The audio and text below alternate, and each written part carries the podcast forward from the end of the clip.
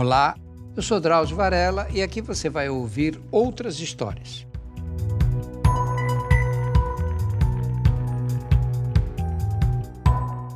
Em 1985, eu fiz um estágio no Instituto Karolinska, que é um dos maiores centros de oncologia europeus.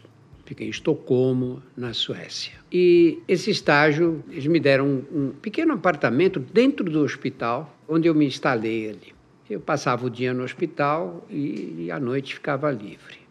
E uma dessas noites eu resolvi assistir a uma ópera na ópera da cidade, que é um lugar maravilhoso, parece um palácio assim. Tem a parte do auditório, onde você vê a ópera, e tem do lado, em anexo, uma sala grande, que parece aqueles palácios franceses, tudo cheio de cantoneiras douradas, com afrescos nas paredes. Um lugar muito bonito mesmo, grande, amplo. E ali é um café, onde você, no intervalo, pode ir tomar um café, tomar um copo de vinho, enfim.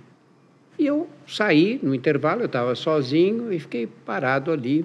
E de repente eu vejo uma mulher deslumbrante, sabe, loira, alta, com um vestido branco, muito elegante, parada num canto assim. E eu fiquei impressionado pela beleza dela, sabe, uma beleza delicada.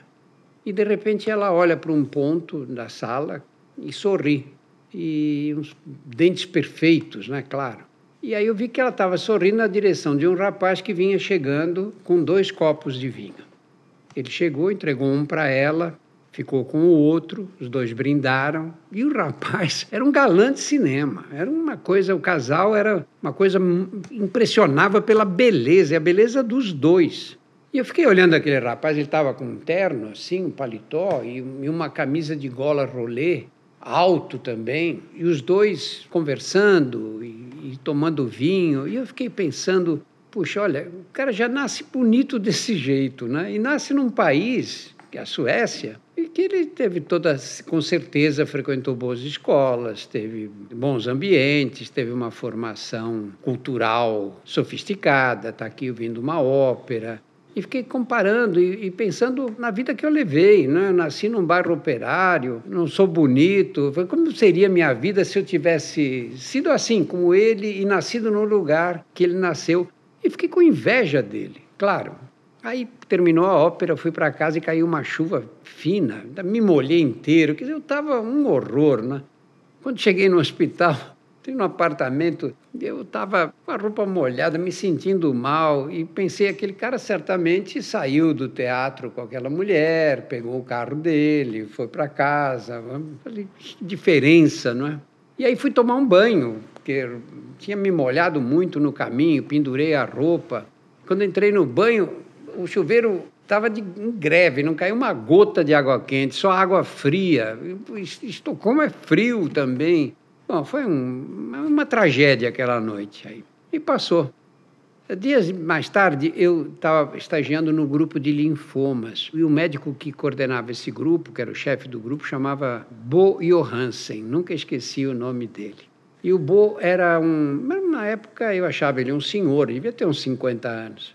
Ele era fumante. Então, periodicamente, ele estava atendendo no ambulatório e ele parava e dizia assim: Time for a cigarette e a gente saía, ia para fora. Era horrível porque fazia frio e ele estava acostumado com esse frio e ele fumava o cigarro. Aí a gente voltava. E ele aproveitava esse momento que a gente saía para falar dos casos que nós tínhamos visto e dos casos que a gente iria ainda ver às vezes, né?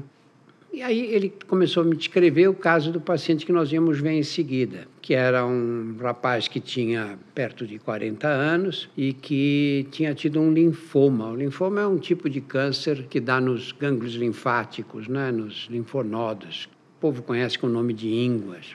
É um tumor que responde ao tratamento quimioterápico e muitos são curados pela quimioterapia, mas há casos em que a doença fica resistente aos quimioterápicos que foram utilizados. E aí você tem que mudar o esquema.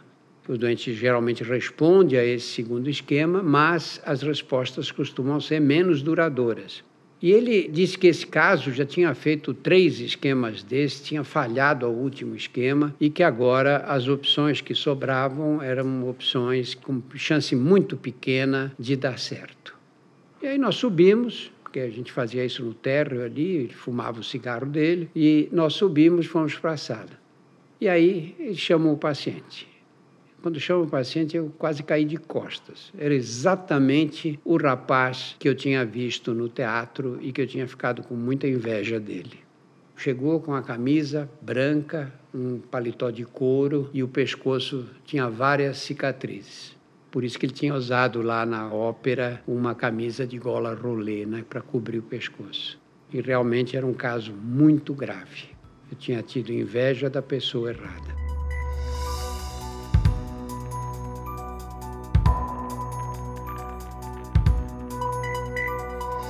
Semanalmente estarei aqui para contar outras histórias.